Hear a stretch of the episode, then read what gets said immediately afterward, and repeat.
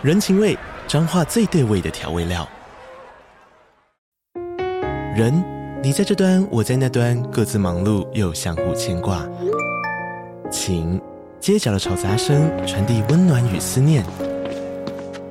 味，是从每一个转角飘出的乡愁。这里是彰化县政府 Podcast 节目《彰化早咖》，我是主持人内克。从彰化大小事各具特色到旅游攻略，透过轻松有趣的访谈，带着大家走进最在地的早咖。准备好了吗？彰化的故事，我们说给你听。以上为彰化县政府广告。嘿我是只爱大冰奶的奶茶司机。没错，就像标题讲的。接下来这一集呢，以及之后的几集呢，我们都会介绍韩国，因为呢，韩国真的是一个相当热门的话题啊。其实从我的后台数据就看得出来，大家一般还是比较偏好东北亚，就是日韩那边的游记嘛。那如果是东南亚或其他地方呢，就比较一般般。这有点比较出乎意料，我原本以为大家对东南亚应该还是会有一点点兴趣的，但并没有，都还好而已。日韩这几集的收听量是明显优于其他集数的，这个我可以理解啊。不过呢，关于大家来信或是 IG 上的讯息呢，又更偏颇了一些。呃，毫不夸张讲啊，大概十封里面呢，有七八封都是来问有关于韩国的一些资讯。来问关于日本呢，那就剩下那两三成里面的一半吧。那剩下一半呢，就是其他有的没有的问题了。我猜，也许是日本相关的这种夜游活动啊，已经有很多人的分享，那甚至很多 YouTube 都有拍如何去泡泡浴嘛，所以相信这方面资料呢，应该是不匮乏的，大家要找也是相对容易。但韩国资料凭良心讲，真的是偏少啊，除了一些比较主流专门在讨论这类话题的论坛之外，你很难在其他地方看到比较详细的讨论。更不用说要在这种影音平台上面找到相关的分享啊，那就真的是凤毛麟角了。但要回答大家问题的时候，我其实多半是有点心虚的，毕竟我就只是去过韩国一次，然后去过几间按摩店的人，并不是什么在地的老司机啊。那更不用说呢，我那次去韩国还是疫情之前的时候，那各位也可以想象嘛，疫情之后一定是有很大的变化的。那有些店有开，有些店收起来，可能原来的地方开了新的店。服务的内容跟之前可能就稍微有点不一样了，这些都是有可能会发生的。所以在回答大家问题的时候呢，我多半还是需要参考一些其他论坛的一些资讯，这多少就有点不踏实了。所以为了满足大家的好奇心呢，不辜负各位的期待，我还是在最近呢安排一趟韩国首尔的考察，希望能更准确回答大家的疑虑或问题啊。那我绝对不会说这是为了我个人的欲望而去的。好的，那在出发之前呢，有些事情要先更新一下。之前在韩国夜游的集数里面有讲啊，那时候去韩国的时候呢，要先上网申请 KETA，那大概需要一万韩元嘛，其实也就两百多块台币，也没有很贵，但是要先申请这个才有办法入境韩国。那从今年四月一号开始到今年年底啊，就是二零二三年年底，目前是不需要申请的。也就是不用再花额外那笔钱，不过呢，还是要先申请组 QR code，在你出发前三天之内，你不要太早去申请啊，要在出发前三天之内呢去申请组 QR code，那就是要你上网去填一些个人的资料啊，以及健康状态之类的，那填完之后呢，就会得到一组 QR code，到时候入境的时候需要扫描，所以今年去韩国呢又再更简单一点点呢，而且今年要出国啊。尤其是那个机票，看看去日本的机票，那个价格真是贵的有点离谱啊！虽然说目前飞去韩国呢，也是不是算特别便宜，但相比于日本呢，那就相对又可以接受了。不过由于现在七八月份是暑假嘛，那暑假的机票怎么样也不会便宜到哪里去了。只不过我是平日出发的，所以这个价钱还算可以接受，那机票也不算难买，就算我是。两三礼拜前才决定的呢，机票还是蛮多的，因为去韩国首尔的航空还蛮多的嘛。如果是联航的话，有台湾虎航啊，也有酷航，或者是你要韩系的联航，也有什么，诶，真航空啊、德威或者是济州航空等等的。那更不用说呃传统航空了，虽然那个票价都会贵很多。不过反正我想要表达就是呢，这个时候去韩国首尔呢，其实选择还是很多的。那如果你是要省钱，当然还有大把的联航你可以搭，或者是你想舒适一点呢，你可以搭传统航空，那个价格都不会太离谱。但其实飞首尔也就两个小时出头的事情而已。那要不要做的舒适一点？我觉得对我来讲呢，我宁愿把这钱省下来，可以多喝一次茶嘛，对不对？那这趟来首尔呢，主要还是在按摩店。那有两家呢，我之前已经列入观察名单的。看过别人的分享，觉得这两家素质以及人数呢，应该都还算不错的。特别是他们如果妹子还没有太忙，还有得挑的情况下呢，你是可以当面选飞的，这就让我蛮心动了。毕竟之前去的那几间按摩店呢，其实没有办法当面选的。不过实际情况到底是怎样呢？诶，这个还是得当天去了才会知道。那第一天到了韩国之后呢，搭了他们的直通快点呢，就从机场直达首尔站。在首尔站之后呢，搞定这些交通组织票卡，那等等的，然后就坐地铁从首尔站再搭到江南站一带，因为这一趟主要去看的按摩店呢都在江南一带。到了饭店安顿好之后呢，也八点多快九点了，差不多是标准要夜游的时候了。那第一趟呢，我选择是 GO 的。那 GO 这间按摩店它有个前身叫做宝岛。那前几年宝岛换了新的店址之后呢，就也没有把名字改回来了，就用直接那间店原本的名字 GO 了，然后就去营业下去。那我也把 GO 的这家按摩店官网呢，也列在下面的描述栏。其实我这趟选的几间呢，都是有官网的。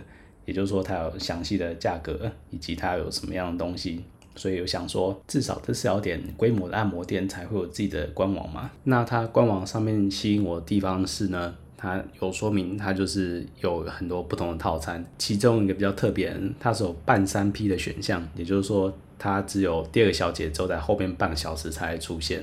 那比起全三 P 的选项呢，可以便宜个十多万韩元，好像挺划算哦。而且他们号称是加了三万韩元的话，你是可以当面选小姐的。一切的一切呢，看起来就是这么美好，然后满心期待啊。到了 GO 的店家的时候啊，那 GO 它是一整栋的大楼都是他们的，看起来是蛮气派的。不过呢，门口前面的停车场啊，没停两三辆小猫。我想说这个时段呢，就是九点多的时段。理论上应该是会人蛮多的时段的，不过他们前面停车场好像停没一两台车子吧，怕车小弟看起来是很闲的样子。不过反正这也不是我重点嘛，就先进去看看再说喽。那进门之后，柜台大妈招呼我，那发现我其实不会讲韩语呢，就换成另外一位小哥会讲韩语的小哥就来帮我介绍。那这位小哥用浓厚的韩国腔的英文就跟我解释说，嘿，他们现在呢只有提供两个方案，就是。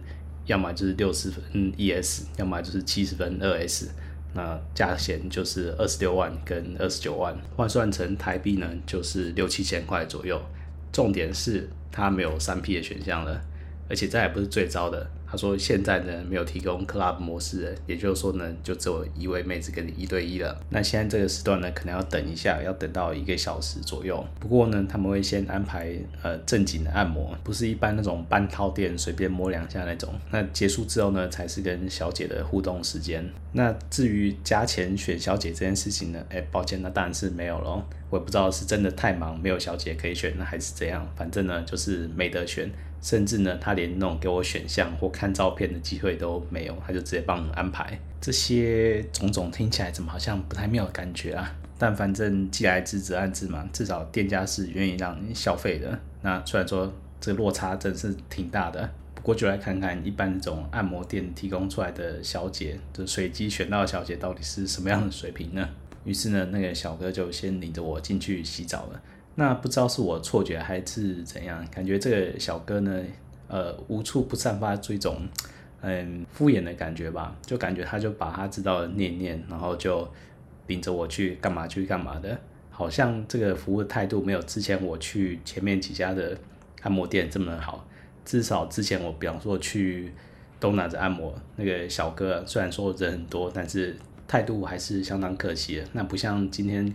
够这个小哥啊，就真的有点敷衍了。那进去等待室跟呃澡堂里面呢，其实也没半个，没什么客人呐。我印象中只有在我洗完澡要出来之后呢，才有一个客人进来了。那我刚进去的时候，那个等待室跟澡堂是没有什么人的。那总之呢，我在洗完澡、刷完牙之后呢，就在等待室闲晃嘛。因为我看到有人回报说，哎，这边是有提供那些韩式定食的，听说还蛮好吃的。但在等待室里面完全看不到有用餐的痕迹。那过一会儿呢，那个接待有一个接待小姐进来了，他就问他说：“哎，你们这边是有东西可以吃的吗？感觉应该至少还是有韩式泡面可以吃吧？”那就去问了前面的柜台。不过呢，这时候那个刚刚接待的小哥就过来了，他说：“呃，那个按摩师已经准备好了。”他就先领我去呃楼上二楼的休息间，呃去等按摩师过来。那他们休息间呢，就是很传统的韩式的房间，就是铺着地上铺着棉被，然后就在。在地上睡了，或是坐着休息，这样随便你。反正他们这些按摩店呢，都会有提供这样的休息间。那里面有厕所，有电视，有小冰箱，里面放满了咖啡跟绿茶。反正这时候他们的休息间的标配。那你如果反正他们里面的饮料呢，都是随便喝的，那你想喝就喝。不过在里面等待实在是太无聊了，后来才发现到，其实我是可以把手机带在身上，虽然我就穿件浴衣嘛，但是那个浴衣是有口袋的，可以至少放个手机。那在你真正进去跟小姐互动之前呢，当然是不能带手机进去的嘛。至少，但至少在休息室的时候呢，你是可以划手机杀时间的。但我太久没来了，这次忘把手机带在身上，那在休息室里面等待就真的超无聊，只能开电视看。过一会儿呢，那个按摩师终于来了，她就是个韩国大妈，就就在休息室里面直接按摩起来了。那是就是从头到脚的全身的按摩，全程下来感觉有二十来分钟左右吧。那感觉是足够的。那大妈力道呢不算重，但是也算堪用。那技术也算是算是还不错。结束之后呢，又再等了一会儿，他终于才换到小哥，来叫我准备一下，要准备上去见妹子了。上楼之后呢，就他们半次的包厢嘛，那妹子已经在走廊边等我了。嗯，老实说，这个妹子如果不看头，头部以下的部分呢，我觉得还算是 OK 的，至少皮肤白，然后保养的还算不错，那身材比例的也 OK。不过这个脸就真的是刻画的太明显了。撇开那种小的手术，比方说是割双眼皮之类的，他最让我出戏的应该是他的脸部拉皮的痕迹啊，那真是绷到一个很不自然的状态，有点像是很老派的去拉皮，比方说连战他老婆连芳云那种的。虽然说这样听起来有点夸张，呃是有点夸张了，不过那个拉皮的感觉就有点很老派的，就是一定要绷很紧的那种感觉，绷到整张脸都很不自然。总感觉这样是四五十岁的大妈才需要动到这么极致的拉皮啊！光看身材皮肤不至于到四五十岁那个等级，不过好吧，至少头部以下算是过得去的，就得过且过吧。那因为没有俱乐部模式的缘故嘛，所以其实整个走廊上呢也看不到其他客人，也看不到其他妹子，所以就孤零零的他就拎着我去他的房间了。那这边按摩房的设置呢，就跟一般其他的按摩店是一样的，他们的标配就是差不多一间按摩房就会二分为一半是呃洗澡的地方，那一半呢就是床啊、桌子啊，然后一些其他活动空间。进门之后宽衣解带，那虽然我之前要进去之前已经洗过澡嘛，不过这次他还是跟我让我进去一起，还是再洗一次澡，怕我洗不干净吧，我也不知道。话说回来，他们的浴室里面通常呢，都还会大部分都有配置一张水床，但是我从来都没有在水床上面使用过，因为感觉后来上润滑液那些类似日本泡泡浴的呃身体按摩，那个都会在外面的干床上面帮你服务了。我记得就我的经验，我从来没有在呃浴室的这个水床上面做过类似的服务。如果你在韩国是有在呃浴室的水床体验过，麻烦告诉我一下。那在清洗完、擦干身体之后呢，他就示意我去外面的干床来趴着。接下来呢，妹子就在我的背上倒了很多温温热热的润滑液，然后呢就叠在我背上呢，就用身体开始帮我按摩了。其实感觉呢就很像日本的泡泡浴，只是呢它的整套流程下来没有像日本那样做这么彻底，就是从头到尾用它下面的。毛刷帮你刷全身，不过当然用身体比较柔软的部分呢，帮你好好的按摩一下，那也是必备的。比方说车车头灯啊，以及它的屁屁啊。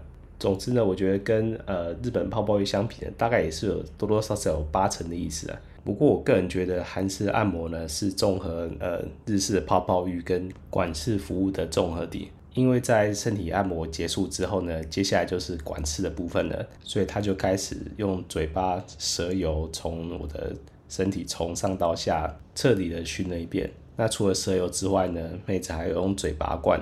还有最让我印象深刻的是她的毒龙。虽然我从来都不是毒龙，甚至整个管吃的各种粉丝啊，但不得不说，妹子的服务态度呢，也是真的是挺敬业的。特别是毒龙的部分，我之前体验过独龙的机会不多啊。那有号称有提供这样服务的妹子呢，在台湾啊，那大部分就是。撩个几下，前前后后不超过十秒钟吧。但他的独龙服务的时间呢，大概我之前经历过的所有加起来总和还要长吧。真的是前前后后进进出出，花了不少时间在招呼小菊花。那如果你是这方面的粉丝呢，你应该会相当爱这一位。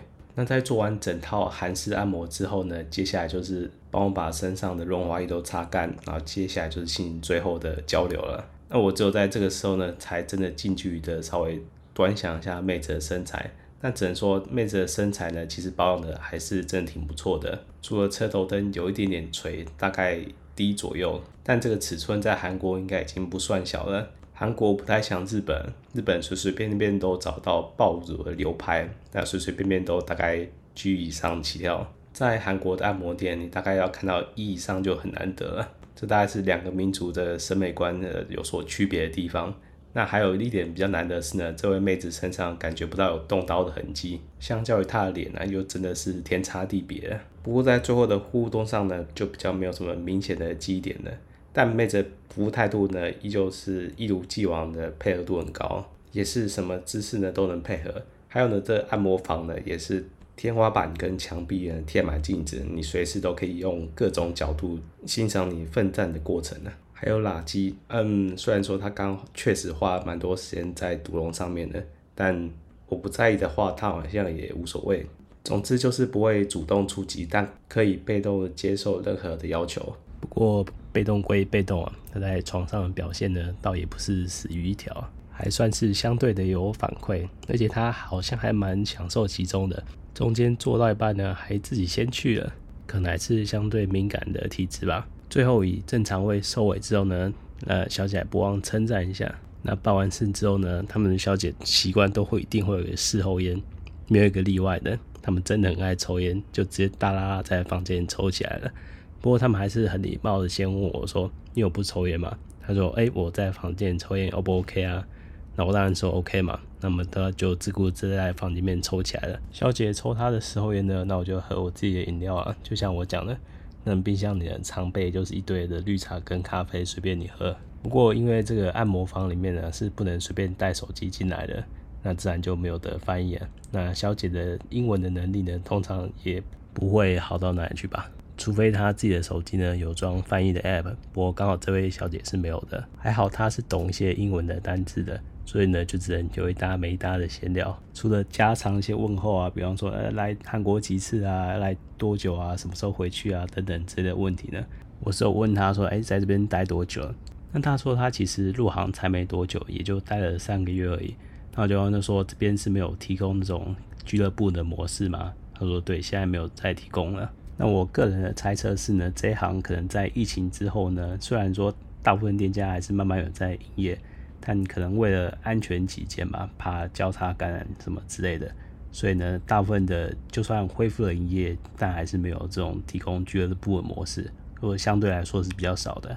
不过看其他呃战友们之前的分享，之前确定应该是有的。我说够这家按摩应该是有提供 club 的模式的，但不管怎样，就我当前去就是二三年的七月这个时候去的时候，已经是没有提供 club 的模式了。那我还问他说：“哎、你这样做一单能跟店家抽多少的比例啊？”